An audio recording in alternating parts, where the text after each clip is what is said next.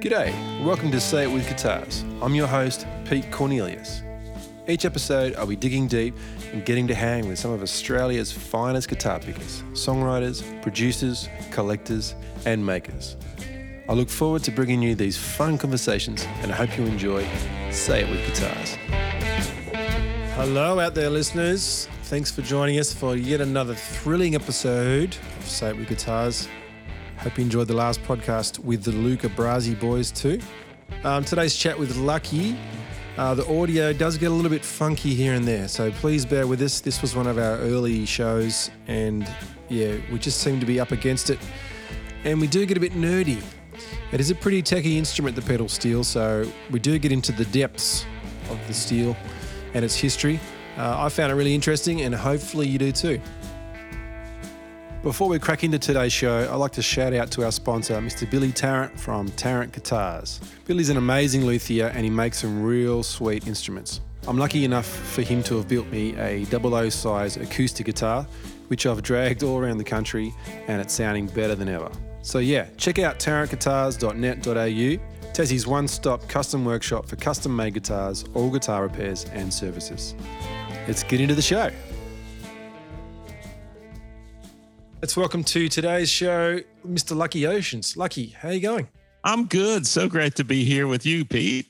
Yeah, man. Thank you very much for joining us. We attempted this last week, but technology just wasn't on our side. But I think we've got it sorted. Thanks for your persistence too, Lucky. Yeah. We'll see how it goes. I've got you on the other end, so. So I'm pretty optimistic that we'll get through this. We'll get through this. We're just having a laugh because Lucky thought it was a video podcast, but it's purely audio. You're looking good there, Luck. Yeah. Oh, thanks. Yeah, thanks, Pete. We all know that. So tell me, what have you been up to? What's keeping you busy at the moment musically? What have you been up to?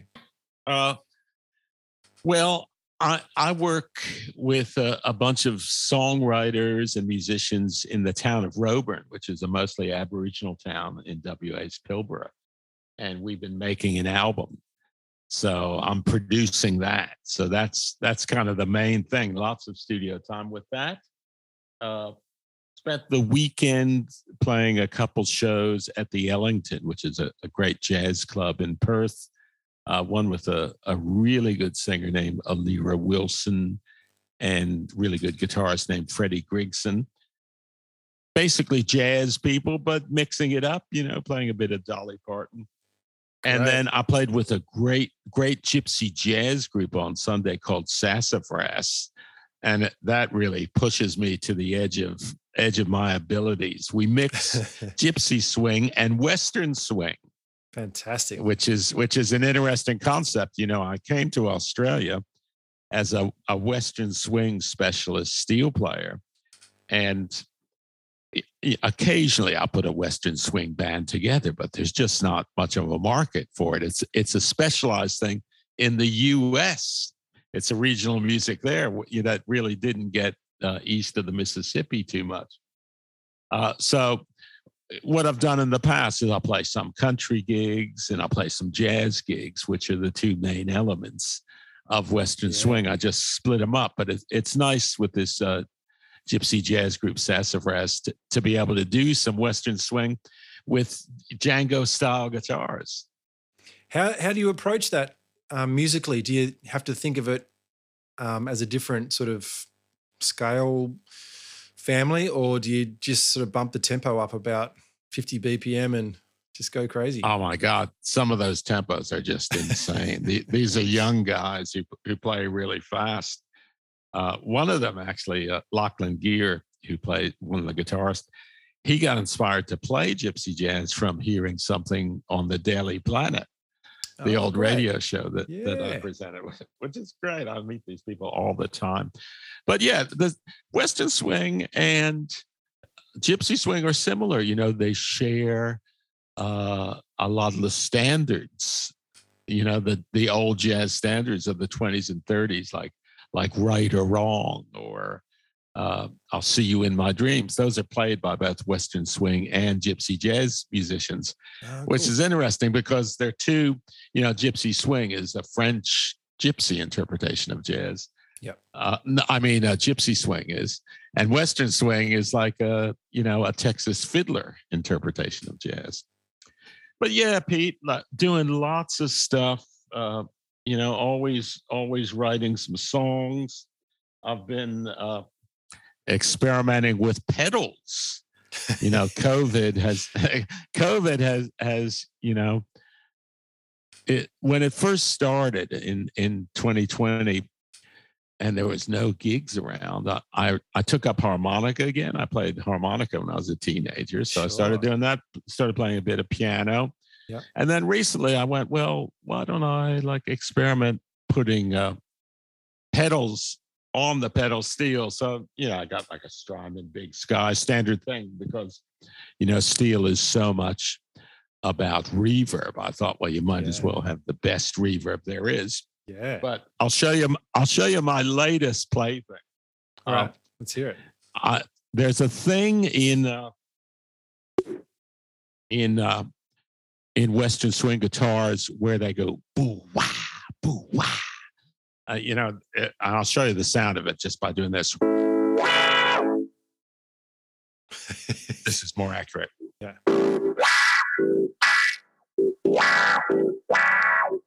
Very exciting.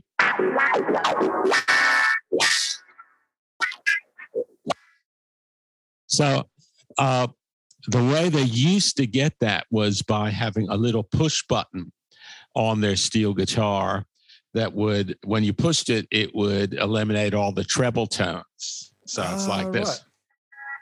Right.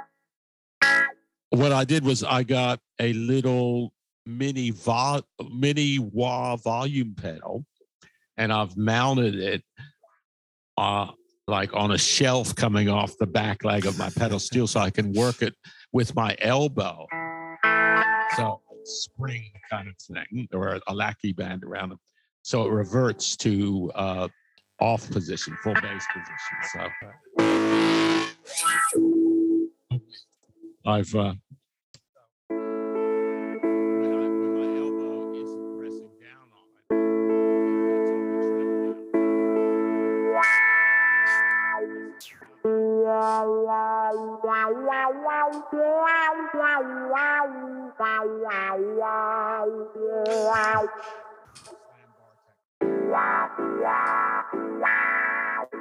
so yes, so that's sort of my latest thing. I know when we did a gig together in Fremantle, I had this new organ pedal. So yeah, that's right, like a Leslie effect. So I was having fun with that.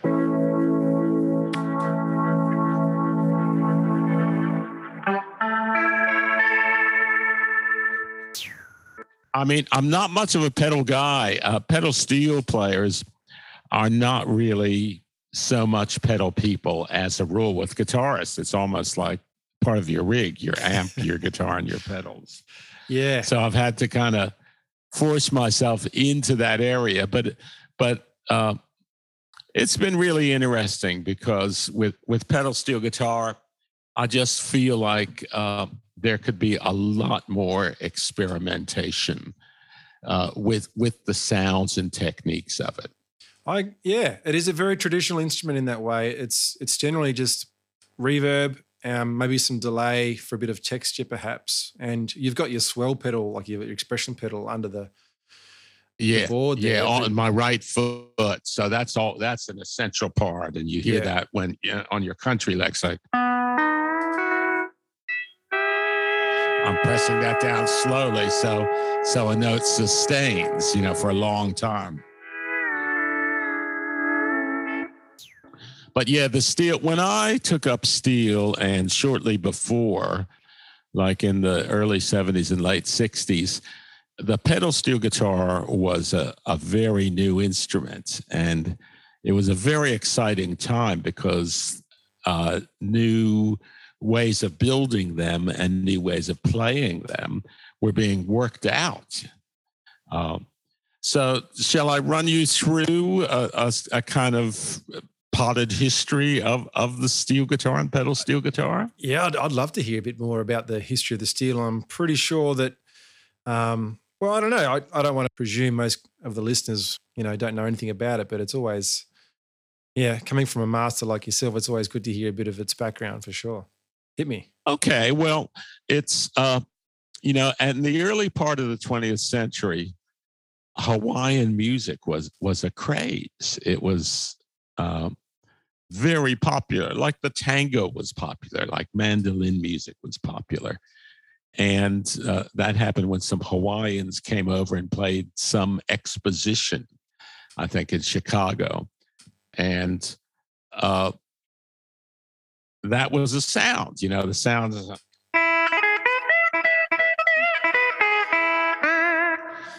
but it wasn't electric. So they played all, acoustic instruments like a guitar played in your lap with the strings raised.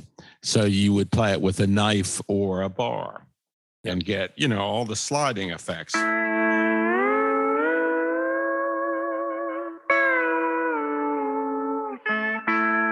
And Pete can see it while we talk, but you listeners can't see it. I'm actually bending the bar as I go up because playing steel guitar is like playing guitar with one finger. It's pretty limited. So if I'm tuned to an open chord and I go up 5 frets, just like A, D, E, A. But if I go up and bend the bar, I can get another position of A, by bending the bar forward or backwards. Yep. So people worked on that. There were some great Hawaiian players, Sol Hoʻopiʻi, who crossed over into jazz because it was becoming the jazz era. And then people started investigating almost at the same time, resonators and electrifying instruments. So the idea of a resonator was they had the technology to spin an aluminum cone thin enough so it could act like a speaker. So the Dopera brothers started putting those in their instruments, which they ended up calling Dobros. And George Beecham with a company called National put them in his instruments, which were called Nationals. And those would make the guitars louder. Now, they could be set up with a round neck like a guitar or with a square neck like a lap guitar.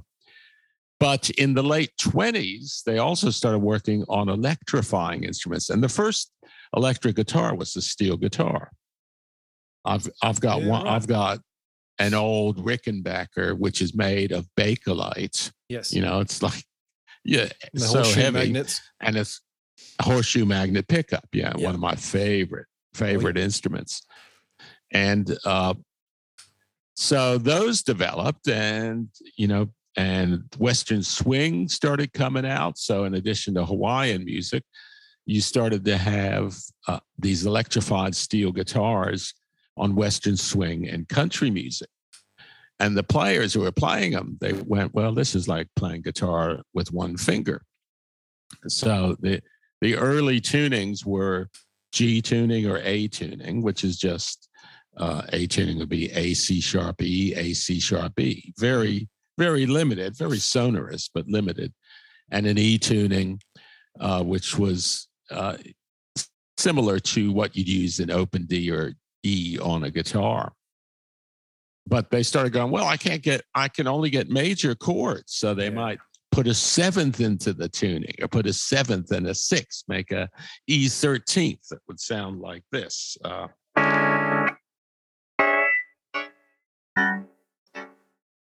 Get a bit of a jazzy sound. And you could get that from a guitar that had been retuned, you could, and players would have, tuning charts where they retune their guitars through the gig or Yeah, right. There were methods that they started putting more than 6 strings on these electric guitars. They put, 7, 8, they got up to 10 with a particular model. And then someone, I think it was Leon McAuliffe, who played with Bob Wills and the Texas Playboys, he thought, oh, well, why don't we have multiple necks? So he eventually got the pedal steel up to 4 necks. Each had a slightly different tuning. So you would switch between the necks while you were playing to get different chords. Now, another development that happened was people started making these pedals on the floor that would stretch the strings and raise them in pitch. I'm going to demonstrate that right now. Press the pedal. So I press the pedal and it goes up in pitch. So they would play these guitar. One was called Gibson E-Harp. And when they wanted to play a song, say in E13th, they would press the combination of pedals that would give them that. Sorry, I was going to ask, wasn't some of those early Gibson like console steels or whatever they were called, didn't they have mechanical switchings as well for different tunings? Yeah. Sometimes there was all different methods tried. Yeah. You could, flip a switch and change permanently to another tuning. The idea was that you wouldn't change tuning in the middle of a song, right? Yeah. So it went on like that for a while. Players reached, a very high standard of playing. People like Buddy Emmons and Curly Chalker started out on lap steel. So there's a lot of bar movement when you've got no pedals activated. And then a song came out by Webb Pierce called Slowly. And a player named Bud Isaacs started that song by pressing down on a pedal and raising the string. So he went like this.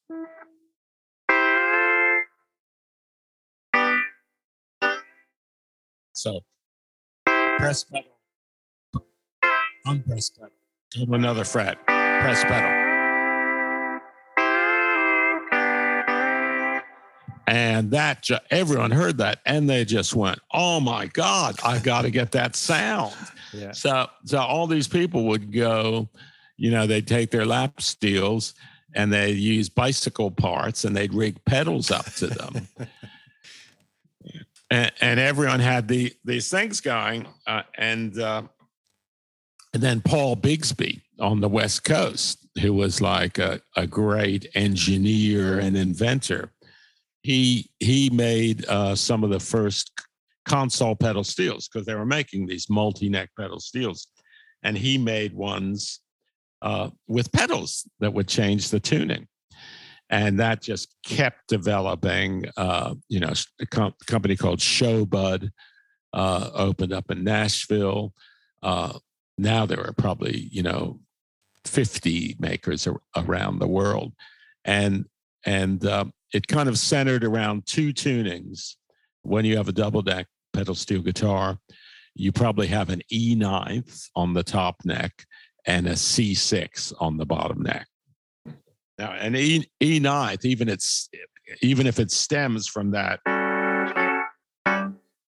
E13th tuning, it's what became the country sound. Yeah, and it's what you hear in 99% of steel guitar recordings. So, you had that Bud Isaacs thing, but then you go.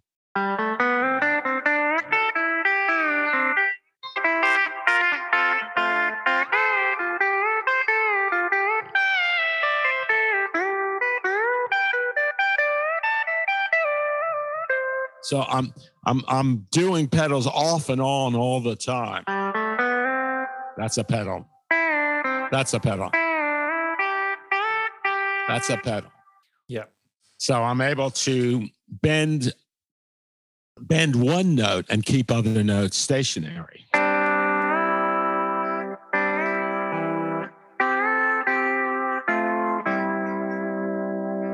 Such a great invention. And to think that that became out of a necessity because people probably couldn't get those minor chords or get to shapes and sounds without moving the bar dramatically and then affecting the intonation of the other strings that are around it.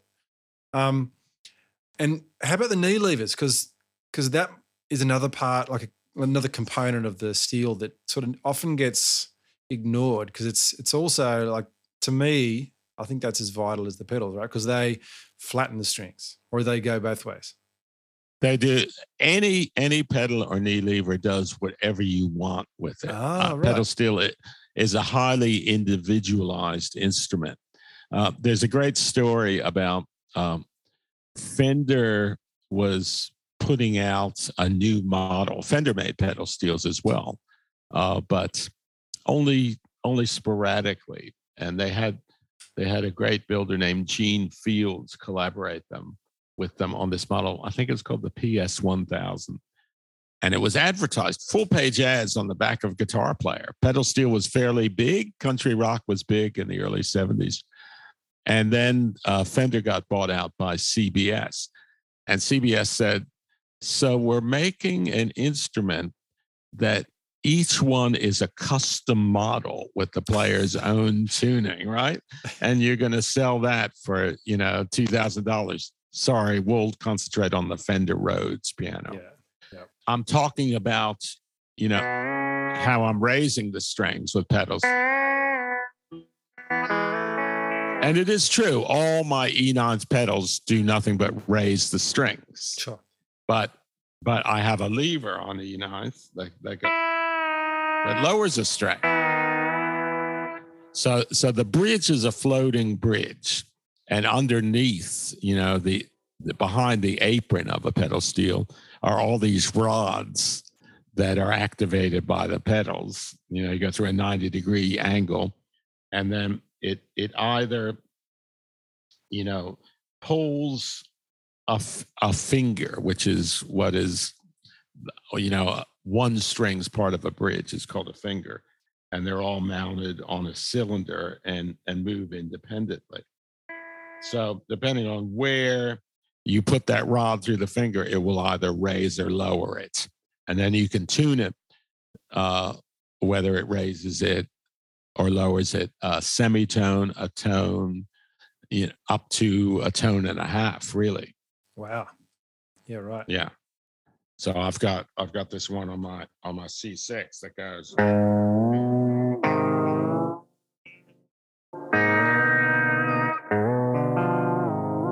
It raises a tone and a half.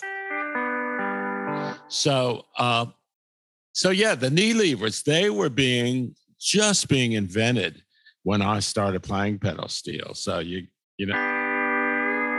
got one that raised the E's to F and one that lowered your second string. The interesting thing about pedal steel is that. I'll play the strings from lowest to highest in position.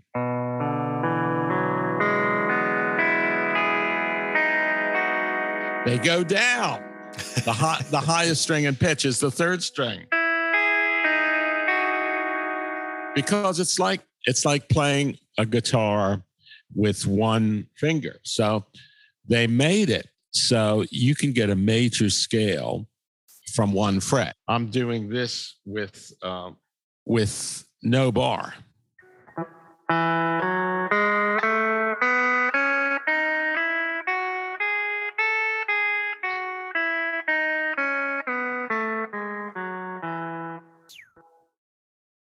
So yeah, that was all happening, when I was a beginning player, And I'll go briefly into the C6 neck, which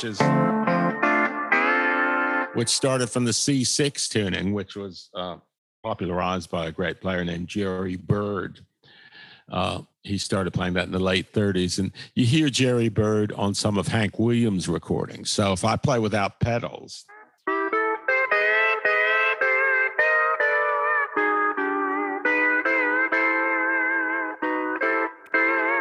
it's a distinctive sound. Yeah, it's beautiful. It puts you right back into that Hank Williams time. Yeah. But what they did was they added low strings. So you can go.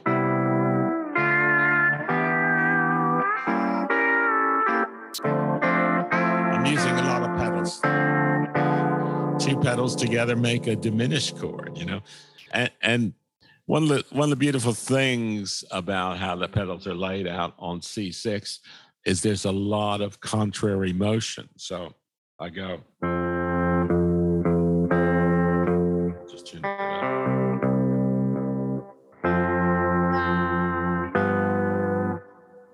Bottom string raises, top string lowers. This is all on one pedal. Sure. Right? So yeah. I go from like a C chord to a D7 chord. Or I go from C7 to an F7. So you asked me what I was doing. One of my sort of obsessions at the moment is counterpoint on steel. And by counterpoint, I mean contrary motion. It's something that you can do a little bit easier on steel than say, guitar. So I go.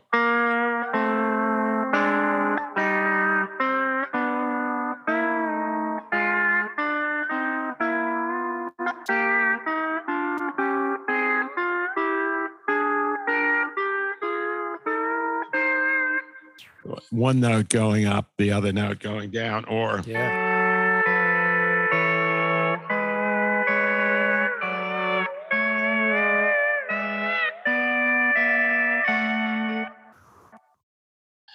So yeah, that's the way I kind of approach steel. Is I get on an obsession. I mean, the contrary motion thing has been going for many years, and unfortunately, I'm kind of under-recorded, so I don't record that much. So this stuff doesn't get out. But I hope to start putting this out at least, you know, on an online channel. I'm kind of an open string nut as well. I like to learn all my scales by hammering the bar on. Hammering on the bar is a thing that's done more in bluegrass dobro, which is a resonator instrument tuned to GBD. But I like to go on steel.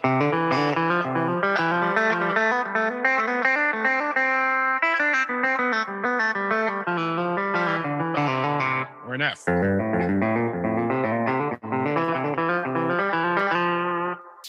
I guess and it's then, a faster approach too, right? You can get to the notes cleaner and more efficiently. Yeah, exactly. Yeah, because on steel, once again that one finger limitation, but you don't quite have the thing on guitar where you can lift your left hand and mute a note. It doesn't quite gives a very choppy sound on steel if you do that. So the muting the note is one of the hardest things because it's a beautiful legato instrument naturally. So you do this technique, and I did this when I broke my left hand when Asleep at the Wheel was starting off in West Virginia. So I worked on my right hand, and you're essentially bouncing. You can hear my hand bouncing against the muted strings there. So. Yep.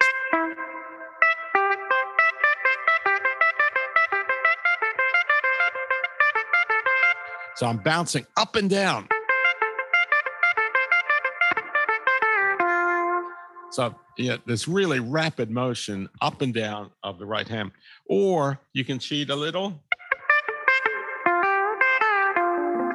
Just put light pressure on all the time, but don't bounce.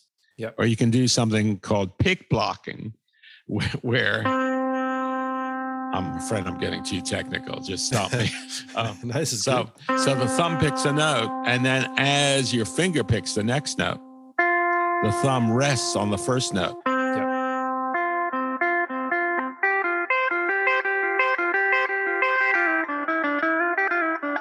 A more legato style, less a staccato style than the jumping up and down muting method.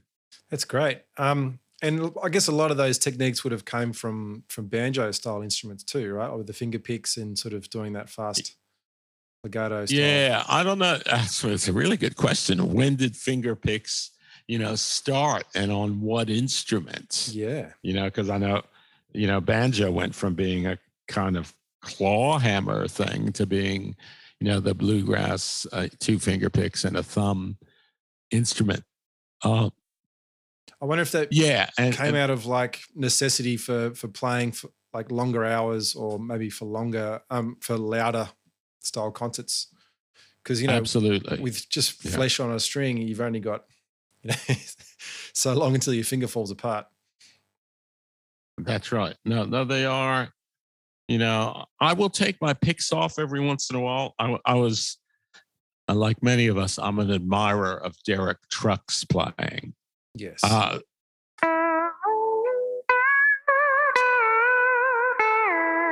So you can kind of get that beautiful, exciting vibrato. But then I went, what if I take my picks off? Yeah.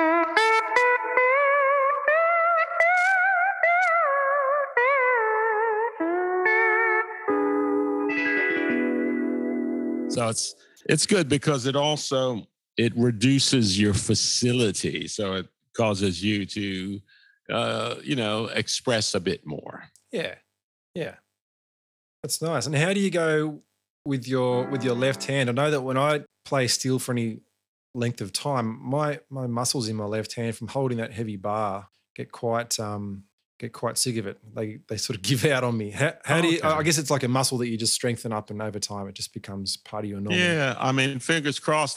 I don't think of it. You're not really holding the bar. Your gravity is pressing it down. Sure. And you're just trying to relax everything. Your right hand, your left hand, and your fingers behind the bar on the non-playing side of the bar are there to mute the strings behind, because if they're not there, for instance, that's not there. You just eliminate the harmonics behind the bar and create a nicer sound. Yeah, it's I can't say that I've ever gotten tired from it. They are big, heavy bars. Yeah. Maybe I just wasn't relaxed enough. Maybe I was just thinking too much about it. Yeah, and, just a little bit of a roll for a vibrato. Some people say you should roll the bar for a vibrato. Other people actually shake it back and forth. Sure. I mean, it's one of the most vocal instruments. It's just amazing the way it goes.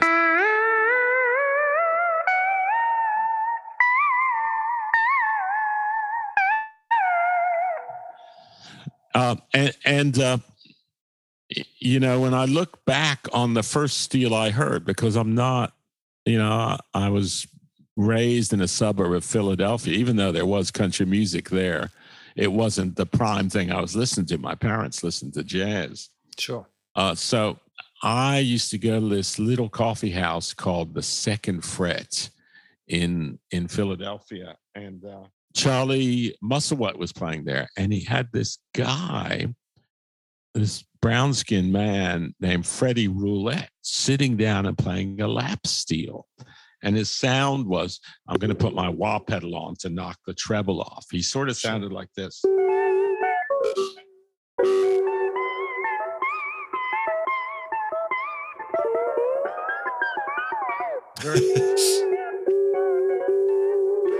Sort of that E13 sound,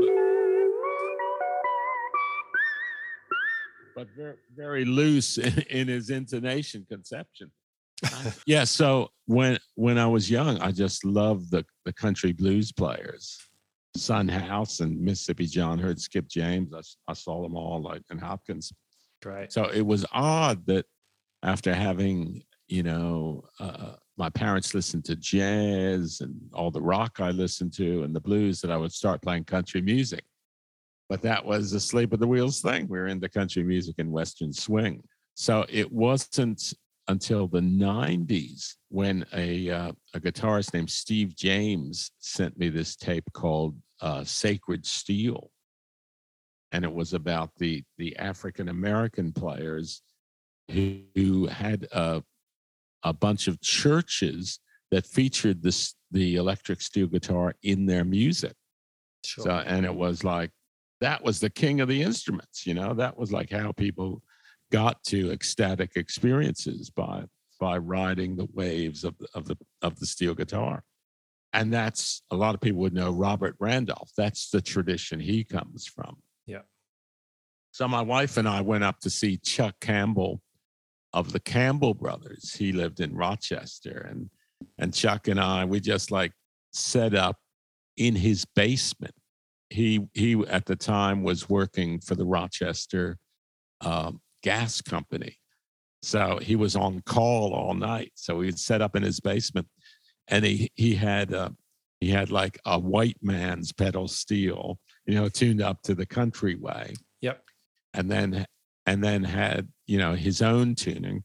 And then he would get a call and go check a gas leak and come back. And we played all night. And we played a couple gigs since then. We played at the great club Iridium in New York. And it was just a revelation, because it's just so different the way they approach it. You know, same tuning, but I was listening to someone talk about it just the other day. It's still a living tradition. And he said, first we learn one string. Hey, I'm just going to interrupt here for a brief moment, folks. We have stumbled across some more audio issues. Lucky's still sort of cut out a little. So we're going to jump in, hopefully where we left off, with some slightly cleaner audio. All right, here we go. So you're saying how the Sacred Steel guys would go up on one string, more like a Indian style. Yeah, and they would do that really vocal, and they were using all these pedals. I said pedal steel players didn't use pedals. Well, they're using wah. You know, wah is a main thing. The Morley wah pedal is like their mainstay, and distortion, and Chuck would have like a fractal right in the beginning, and he had a feedback creator. I used to go and buy whatever pedals Chuck had, you know? So chasing down all those expressive options, and also, you know, lots of strumming. So I've got some pedals, you know, because pedal steel, because of that one finger thing, the voicings of the strings are quite close. Some strings are only a tone apart. Those three strings are just a tone apart. I'm playing them open. So the Sacred Steelers have a way of getting rid of those non-chordal tones, you know, with levers. Right. So they can just strum. So I've got a pedal on my C6 that takes that six sound out, just turns it into like a chorusy kind of triad.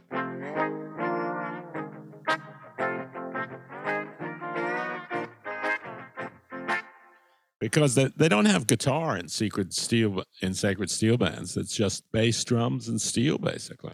So would that be emulating someone, say, playing a chord on an electric guitar, sort of strumming away? Is that the point of that, you think? It is. Yep. Yeah, it is. Yeah, sometimes there'll be a guitar in the band, actually. I lie. But, I mean, the steel is just the king of instruments. So, yeah, so that, you know, so I try to integrate that into my playing. And, of course, I'm always studying jazz. You know, there's, once again, a post-COVID thing. There's so much on YouTube, and there's a great channel called Things I Learned from Barry Harris. Barry Harris is a jazz, like a bebop educator. Oh, wow. And one of his theories is the bebop scale is, it's actually 8 notes. Let's go. 1, 2, 3, 4, 5, sharp 5. Yeah, and that really works if you divide. You have to go see Things I Learned from Barry Harris, but You can make that scale from a succession of, say, C, 6, and D diminished chords like this.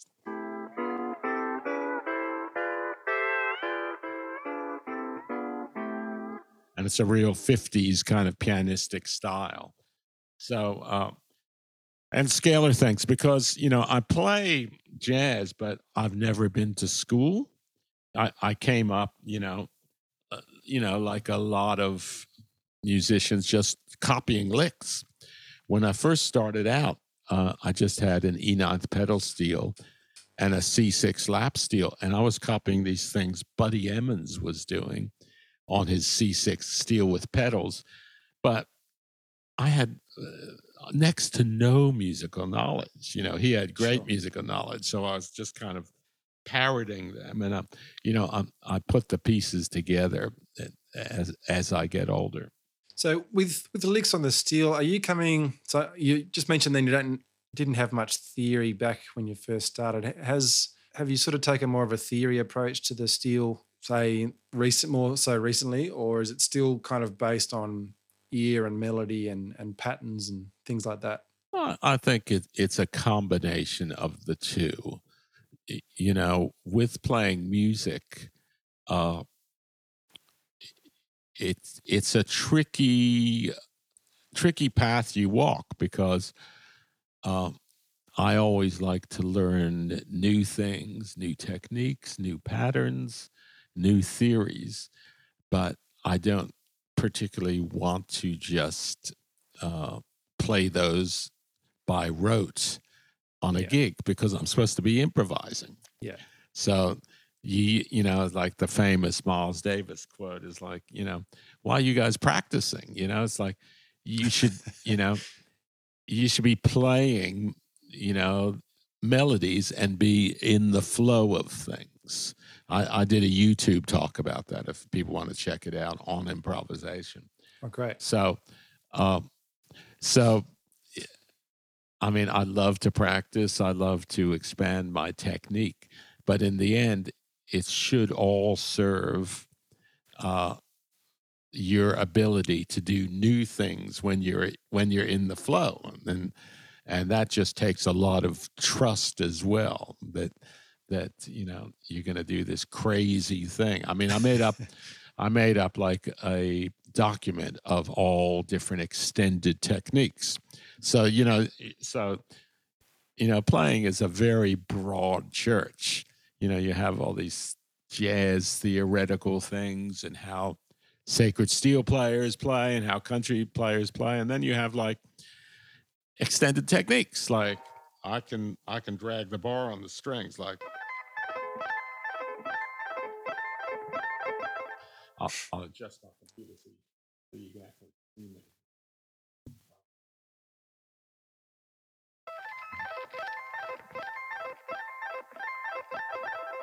That's and I great. Do a lot of behind the bar on steel. Yep. You know, if you play behind the bar,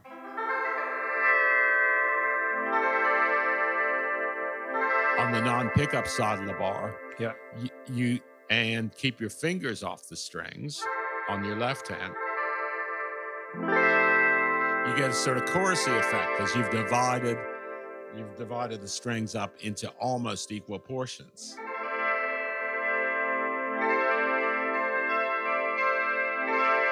And then that's on the 12th fret now, dividing them. If I divide into thirds,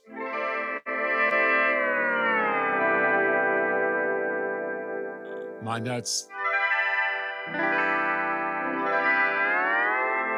go up a third. So that's beautiful. Yeah, it's just something that hasn't been explored much. I mean, I did a free improv gig last year where I put a pickup on the wrong side of the guitar. So you picked up all those. All right. All those tones. So, I'm interested in prepared guitar. Actually, one thing I wanted to ask Jeff Lang when he was on the show was, because he recently had a lap steel built for him from a guy, actually, I think out in Western Australia. I think. Yeah, it's my friend Ross Cool. I was just talking to him this morning. Yeah. Yeah, right.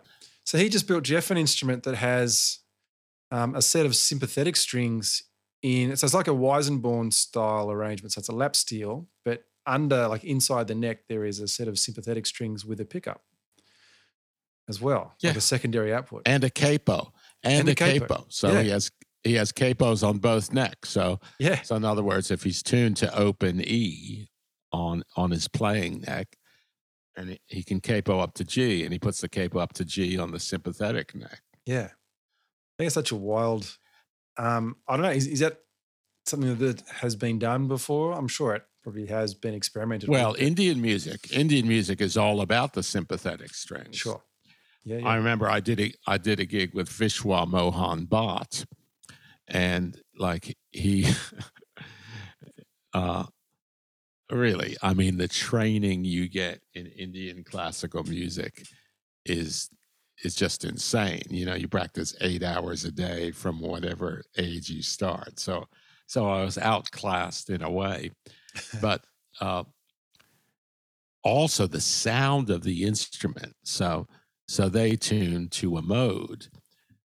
So they tune all these sympathetic strings up to about 20 sympathetic strings to the chord that they're playing in, and that just rings out, and it gives it such a rich sound.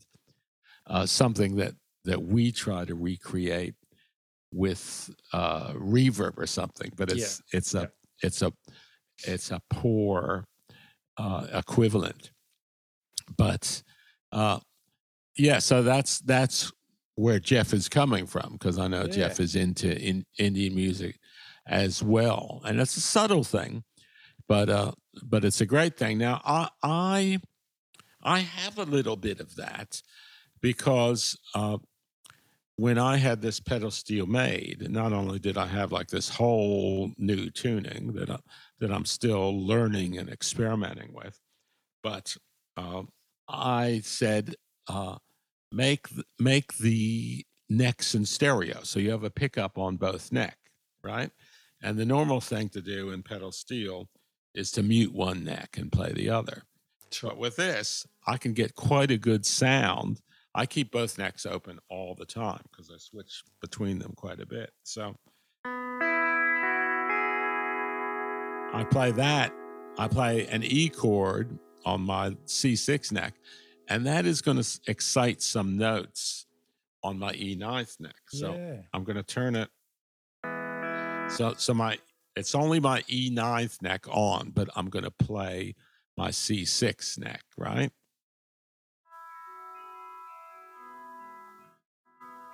Oh, yeah. Wow.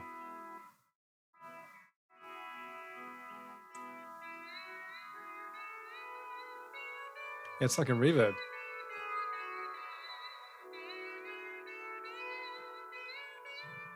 Yeah.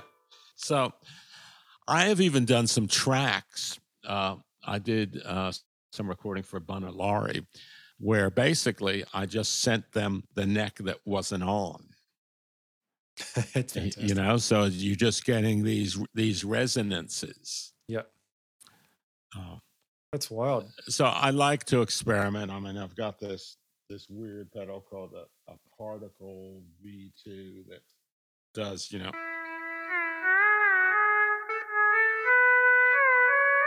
I mean, the backwards thing is pretty standard, but it does a lot of other freaky stuff.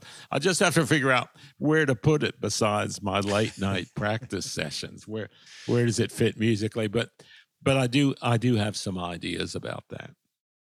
And speaking of performing and playing in a live environment, tell me about your work with Asleep at the Wheel. Like, how did you guys all grow up together? Were you all inspired to play that music together, or was there like a ringleader? And tell me a little bit about that group. It was pretty dynamic. I mean, Ray Benson, who still leads the band after more than 50 years, he and I have known each other since we're about 4 years old. So we were buddies when we were growing up in the suburbs of Philadelphia.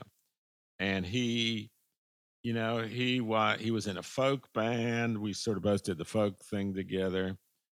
He studied a bit of jazz. I got into blues. We split off, and then we met this other guy named Leroy Preston, who was a farm boy from Vermont.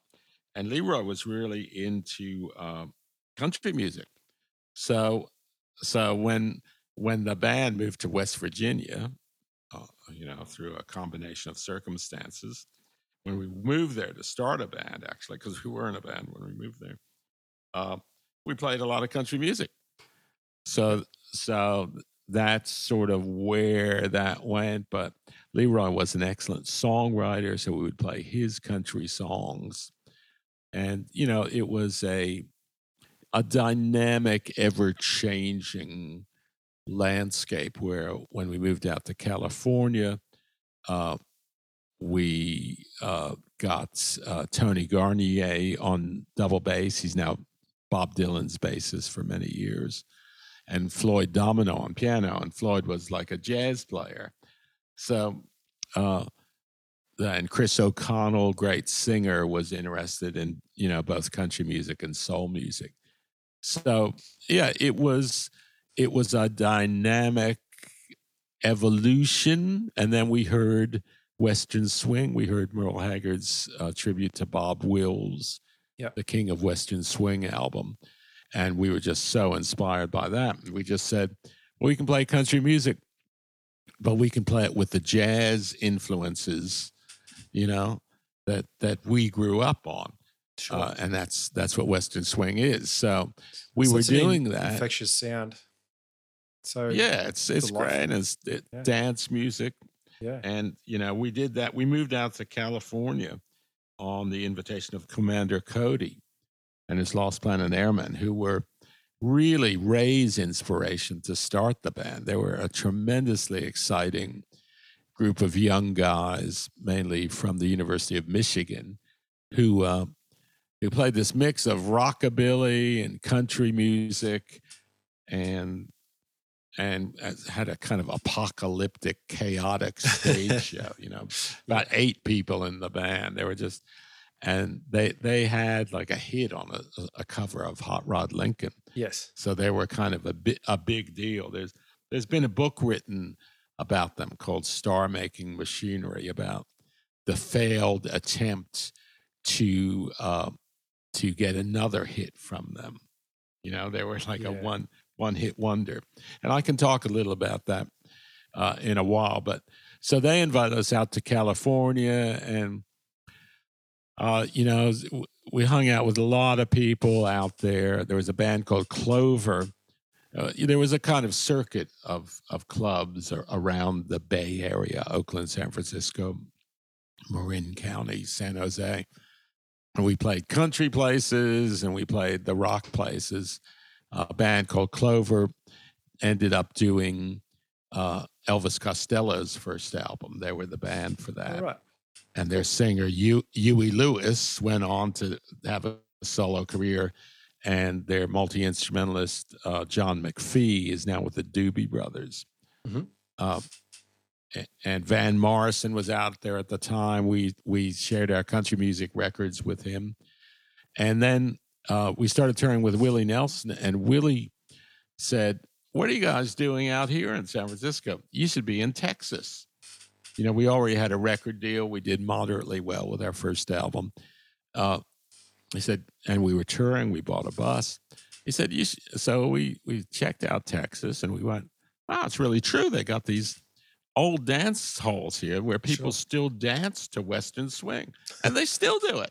They're still doing it 51 years later. So this is what I'm saying about Western Swing being such a regional style. Yeah. It is, But, there's enough of a market for it worldwide where, at least one band can make a living out of it. And that's Asleep at the Wheel. There may be other ones like Hot Club of Cowtown, like smaller bands. Sure. But part of that is due to my boyhood friend Ray's genius at marketing and business. We used to always make fun of him. We actually gave him a mock name called Bismo, Bismeaux, like a Cajun name. Yeah, yeah. Because he was always doing the business, and he proudly adopted it. That's like Asleep at the Wheel. From the time we moved to Texas, we always had an office. We had, you know, a manager, a secretary, staff. Wow. Yeah. So just always just do it professionally, you know, booking agent.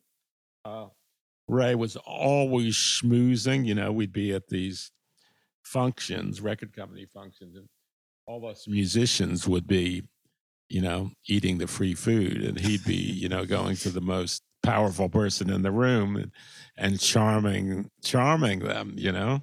Yep. You know, the rest of us, we just, you know, kept working on our musical skills and hanging out. And he was just, you know, he's always been all about the business. His son has taken over the management of the band now. Yeah, so, cool. And you guys have just put a record out. That's the lesson there. Right? Did you do a Yeah, we put a new record out. We were you know, I flew to Texas in March of 2020 to make the album, and that was like when COVID was just happening. And oh yeah. I ended up like escaping back to Perth, and they started recording the album, but Ray got COVID, and then we restarted it last year, like around May. So I did all my parts from here. My first vocal on the Sleep of the Wheel album, on a song I wrote, so I'm really happy about that. And and then they toured it in October. This is like a reunion of the original band, Ray, Leroy, Chris, and I. And but I wasn't able to get over it because I just didn't know. It's hard to believe that was just last year, you know, that we didn't know whether we could get back from a place. Yeah. You know, but the tickets were going to cost $20,000. I was going to have to quarantine for 4 weeks. Wow. Yeah, so I wasn't able to do that reunion tour. Yeah. But hopefully there will be other ones. Yeah, hopefully so. And hopefully we can start to travel again. Yeah, no, that was just ridiculous. And you just didn't know whether you'd be able to get back. And I had some... You know, I was musical director for 2 Perth Festival shows. You mentioned before that you might like to talk about like some of the business side of it. Yeah, it'd be nice to sort of see how that all works out for you, and only go into as much as you feel like. I mean, it's interesting how, you know, you observe how great Ray was at the business, and you know, I wasn't nearly as good, but I'm a hard worker, you know. So when I moved to Perth, which was a love move, you know, both of the place and of my young family, I just had no connection. I had the phone number of a guy named Jim Fisher, who played bluegrass and country rock in pubs. It's a great band. Jim's a great bluegrass musician, songwriter. And Ian Simpson was in the band. He's like an amazing banjo player, you know. Yeah. So I was thrown into the pub rock scene here. And then when I moved here permanently, I just sort of did everything. You know, I played with lots of jazz bands, country groups. I taught a lot. There seemed to be a lot of teaching going on then. I wrote music for film and television. I met Paul Kelly and Joe Camilleri, and I toured and recorded with them. So I kind of built a career as, you know, a steel player, doing various things, and wasn't really doing my own thing so much. Although I made an album called Lucky Steals the Wheel on a trip back to Texas in the early '80s. Joined a band called Dude Ranch, a great country band. We made an album. You know, at the time, Perth was rocking for live music. You could really, I always had until like a couple of years ago, I always had a Sunday residency. I usually had 2 residencies, you know? So you got a good, you know, padding to your income there. Yes. You knew you were going to always have those gigs. So especially having a family as well, a bit of that extra mouths to feed. So you sort of a bit more pressure to make a bit of a living out of it. Responsibility. Yeah. And then I did a Music Aviva in Schools program, which is, you put together groups and you play in primary schools, and that's a great program that, you know, earns you money during the day. And then I got the job at the ABC presenting the Daily Planet, and that lasted for 21 years. So that's, yeah, you know, that sort of took care of all that, and I was able to play music, you know, still play music on the side. Yeah, it's been a sort of mixture of, you know, conscious direction and taking, you know, what was out there, you know, probably as a lot of musicians do, probably not as much conscious direction as it could have been. Sure. But, you know, not being primarily a singer, I'm a bit limited. Like, I wish I had started singing earlier, because that way you can go, you know, you go to a show. Like in Australia, instrumental music isn't as much a thing as it is in the States. You really got to be singing a song. It's all about the story here, isn't it? There's always got to be some sort of narrative in that respect. So, you know, so I started writing, you know, in those Dude Ranch days in the 90s, and, you know, and I've been writing. I put a band together called Zydecads, which was like, I started playing button accordion, and I just figured that Western swing was probably going to be too niche, you know, that swing music kind of sat in this swing dancers kind of thing, and I didn't want to be sort of subject to the whims of dance groups. So I thought, oh, wow, Cajun music, Zydeco, it's like rock beat and R&B beat, so that will appeal. And so Zydecads, you know, continues to this day, and we've been through several lineups, some of them very strong. That's fun. I started singing more and playing button accordion, writing songs, you know, to the point where that's become, you know, a primary expression. It'd be a great skill level and outlet as well to learn a different instrument, and to be, you know, because playing one instrument, like devoting your life to one instrument, would be a challenge, I imagine, finding new ways to improve and to practice. Yeah, it is. And I've kind of reverted back to a lot of steel practice lately, but it's always good, you know, to just expand and use your musical knowledge to learn another instrument. The second one definitely isn't as hard, and the pedal steel is a very hard instrument, so it's quite unforgiving. But you know, I recognize that's what I do best. You know, I think when I started playing accordion, a lot of people were like, "What you doing playing accordion?" You know, but you know, it's just like, hey, I want to try something. Yeah, but even different. those push button accordions are still like when you push in is one box of reeds, and then you pull out, and it's a different channel of reeds, right? Yeah. Yeah. So it's two notes. So they're diabolical as well, you know. Yeah. So when my job finished at the ABC, you know, the pub scene was kind of dying in Perth, so you didn't have those 2-3 regular gigs a week, and we started a transition to ticketed shows. You know, it was always free here. Sure. I collaborated, helping getting a great club in East Fremantle called the Duke of George going, and so I do a lot of shows there, and I do shows at the Ellington, which is a similar thing, a great jazz club in Perth City, and just started playing with all different people, you know, great singer Jesse Gordon, this gypsy jazz group Sassafras. Ben Vanderwall and Tom O'Halloran, who are like top-level jazz players, and I kind of just get in and make noises with them.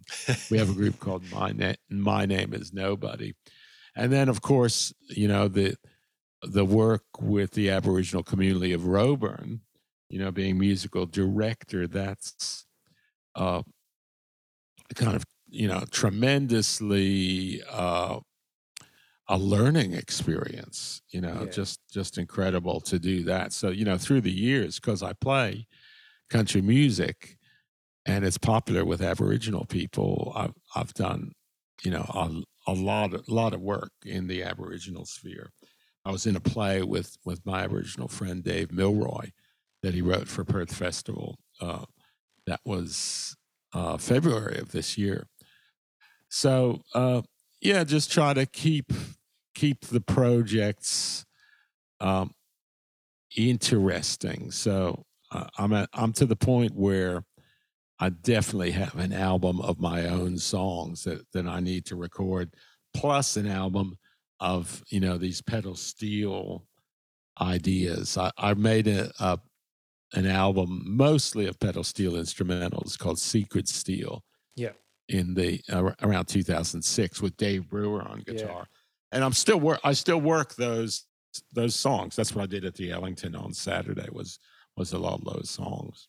So yeah, just you know, and playing with you when you came to town, playing with different people, being inspired by different musical situations. And I know we're all of us people who make money from live music, we're all kind of, and recorded music, we're all scratching our heads right now going, where to go? Absolutely. Probably got a couple of questions, Lucky, I'd like to ask about before we wind up for today. Can you tell us a little bit about your work with the Acoustic Life of Sheds show you've brought down here to Tassie? I think that's quite a wild and wacky idea, and I'd like to share with the listeners a bit of information about that, if you don't mind. Yeah, well, that's a great idea. So I was talking about going up to Roebourne. I first went to Roebourne to write songs with prisoners in the jail there and to record songs that had been written there and in the community. And that was being funded and pioneered by a group called Big Heart, who are an Arts for Social Change group headquartered in Northwest Tasmania. So their office is in Wynyard, and their CEO, Scott Rankin, lives in Sisters Beach. And one of their longtime staff, Andrew Viney, who's from Burnie, he came up with this idea, Acoustic Life of Sheds, that would happen in the northwest of Tasmania around Wynyard, where you invited 5 different musician composers to write a 20-minute piece to perform it in a farm shed. And these are free shows. So you'd have a Saturday morning show where you'd go... they had a big potato shed for one of them. You'd go there and it would be all blacked out, and they had Maggie Abrahams playing vibraphone and other things happening, you know, kind of multidisciplinary. And then you drive another 10 minutes and to another place where Brian Ritchie and Ian Ng were doing a percussion and shakuhachi duet in like a tower, a silo on another property. And finally you'd end up at the Table Cape Tulip Farm where I did a suite of songs. So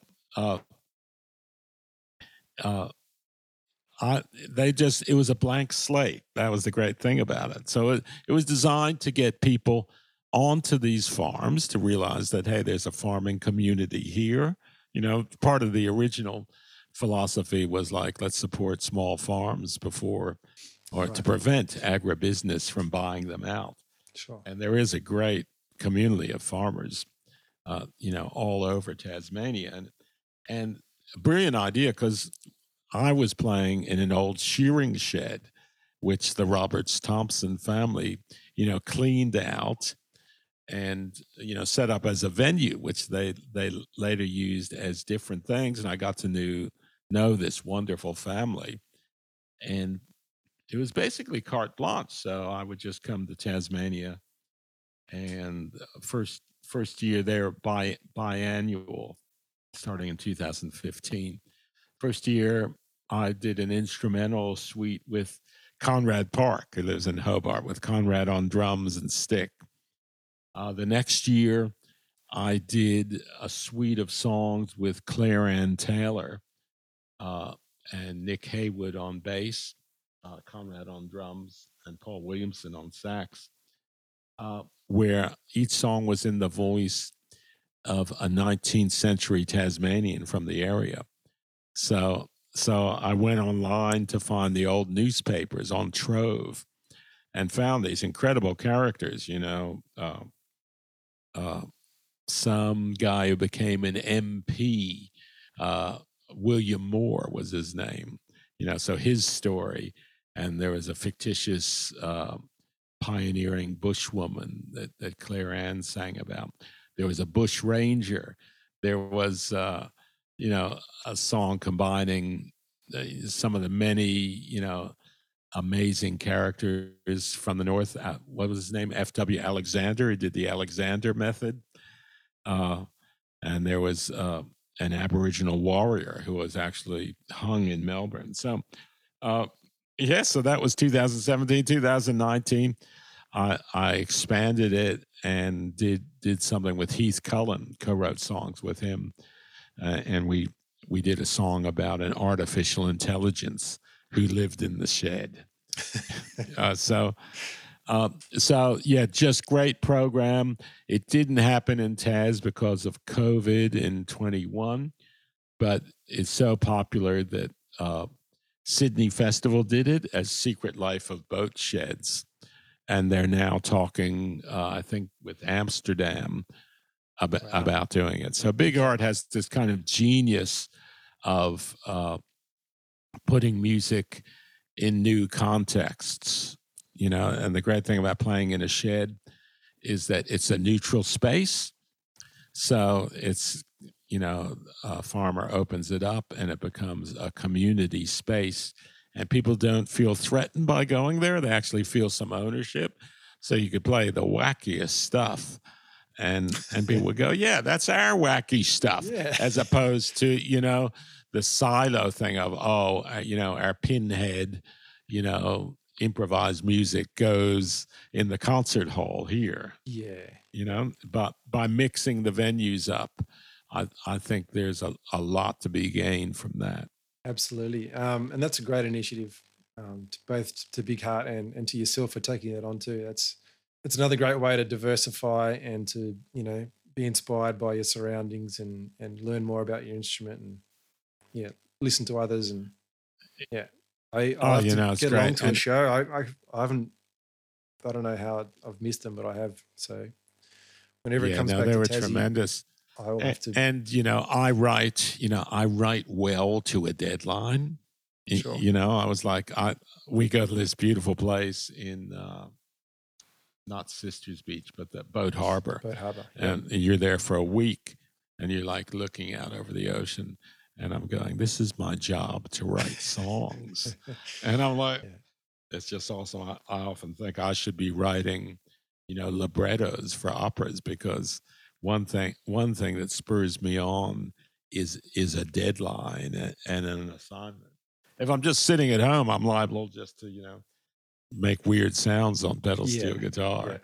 Yeah. But, you know, I did the same thing I was musical director for the opening of Perth Festival earlier this year, a show that never happened because of COVID. But I wrote a couple of songs for that because it's just like, we need a song in here to do this. It's kind of like the old, you know, Brill Building in Broadway. I reckon we might wrap it up, mate. How about, is there any key recordings where people can listen to what I know you've released a couple of your own records, and the last one you put out was I wouldn't say a tribute to Hank Williams, but it was a bunch of Hank Williams songs with a lot of Australian artists. Is that that's a good point to go to? Yeah, that's a real good place to go. It's called Purple Sky, and the way that started was, you know, I said, I'm thinking of doing an album of Hank Williams songs to Paul Kelly. He said, yeah, whenever you do that, I'm in. And it was actually Paul who said, hey, when are you doing that Hank album? So I sort of picked up the baton again after years of talking about it. Sure. And, you know, we did the first recording, just Paul and I, acoustic guitar and steel. And I kind of pieced it together. I did some recordings at Casey Chambers, but some of the most interesting recordings were at Matt Walker's studio. He used to have a studio up in the hills of Melbourne. Yeah. And Matt's, actually, you should interview Matt. I'd love to get on the Matt. Yeah, he's a very interesting guitar player. He's just put out an instrumental album, I think, with Ben Franz. Oh, great. And actually, you're right. He has. So, yeah, I've known Matt, you know, since he was a young man coming out to play the Bridgetown Blues Festival. We hung out together then. And his approach, like to these Hank Williams songs, it was really great. It was like, why should we just recreate them? Why don't we do something new? So the ones we did in his studio, we ended up rewriting the chords, changing the feel. Sure. You know, and if you listen to them, they are, every song is kind of significantly changed. And I just was so inspired by that, you know, by that approach to it, because, you know, maybe, you know, I've got the chops where I could do an album that sounded just like Hank Williams, but why would you? That's been done before. Yeah. And it's been done really well. Yeah. It's the same approach, you know, in my TEDx talk about improvisation. A great fiddle player named Johnny Gimble said, why do you want to repeat the same solo again? So it's sort of about that being in the flow. That's when we're happiest in music, is when we're being in the flow. And when you record something or compose something, it's like that flow of improvisation, but it's just slowed down a little bit. Sure. You know, and relaxed. You know, one of the things, you know, I sort of say that I was 21 years at the Daily Planet as a kind of footnote, but it was really much more significant to me than that, because I was in charge of deciding what music we were going to play on the air. So I had developed my aesthetic skills, you know, about evaluating this music. So, you know, I would often hear that. You'd hear something that was like basically a recreation of an earlier style or sound. Yeah. And to be playable, it would have to be just so incredibly good, you know, but if something was like, kind of had a new edge to it, it would be like, wow, that's really interesting. And also during that time, I learned to evaluate songs, you know, because you're playing songs. And I went like, is there really a reason to play this kind of half-written song that just sounds like every other half-written song? Yeah. You know, so I became much more demanding, and that helped my own songwriting. Absolutely. So, you know, that besides being subconsciously, for sure. Yeah. Yeah. So besides, you know, sort of being a great show that, you know, that was part of the Australian musical community, it was a great learning experience for me. Yeah. It sure had a massive effect on the Australian music community. I recall getting tapes, you know, someone that had taped, you know, multiple times, and they've go, oh, check out this version. Oh, did this show that Lucky put together, and it features, I don't know, some stuff from Raikuta that hasn't been heard for, I don't know, like there's definitely a lot of players and people my age and probably older who can relate to hearing stuff on your show for the first time and then devoting their life to music, perhaps. You know, I'm sure that. Yeah, I have heard these stories. James, the great bassist who plays with Casey Chambers, he was like going to ag school, and then I played him something, maybe it was Jaco Pastorius's Portrait of Tracy. Yep. And he was like, no, I'm going to be a musician. Yeah. You know, or this gypsy jazz guitarist Lachlan I played with the other night. So it's really, you know, a beautiful thing that, you know, such a great show was part of our musical community, and the Australian musical community is really you know, a great one in a sort of quiet achiever kind of way, yeah. Because Australia doesn't, it's not like America, which has, you know, like just an abundance of musical styles that were created there, you know, blues, jazz, country music, hip hop, yeah. Yeah. You know, like everything yeah. comes from that, you know, where Australia is, well, you know, we got pub rock, you know, but we still have people who are doing, you know, really interesting, heartfelt things with music and aren't so locked in to those styles as cliches. Yeah, I guess because it is so secondhand, like we've heard it two or three, you know, like Chinese whispers later, you know, we've heard it down the line and it's probably got misinterpreted every time it's been passed on. Yeah, so.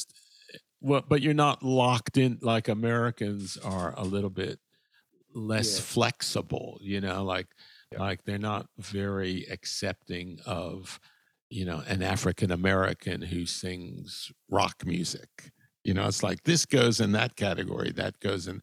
So Australians are very clever at mixing things up, and you know, because you have to do a lot of different gigs, you know, to make a living here. It's kind of like that New Orleans thing where the musicians were so good because, you know, they played R&B sessions. They might play in a brass band. They might play in a marching band. Yep. They'd play trad jazz. They play modern jazz. Yep. You know, smallish town, but you need to make a living. So that's kind of, you know, the beauty of the Australian experience. Excellent. I think it's a great spot to leave it, Lucky. Thank you very much for your time today, having a chat and giving us a little insight into the world of steel. Well, great to talk. Right on. All the best, buddy. Thank you very much. Okay. Thanks, Pete. Thanks for listening, folks, to another episode of Say It With Guitars. If you enjoyed today's episode, please subscribe to the podcast, share it around to your mates, leave a good review, and hopefully we'll see you next time.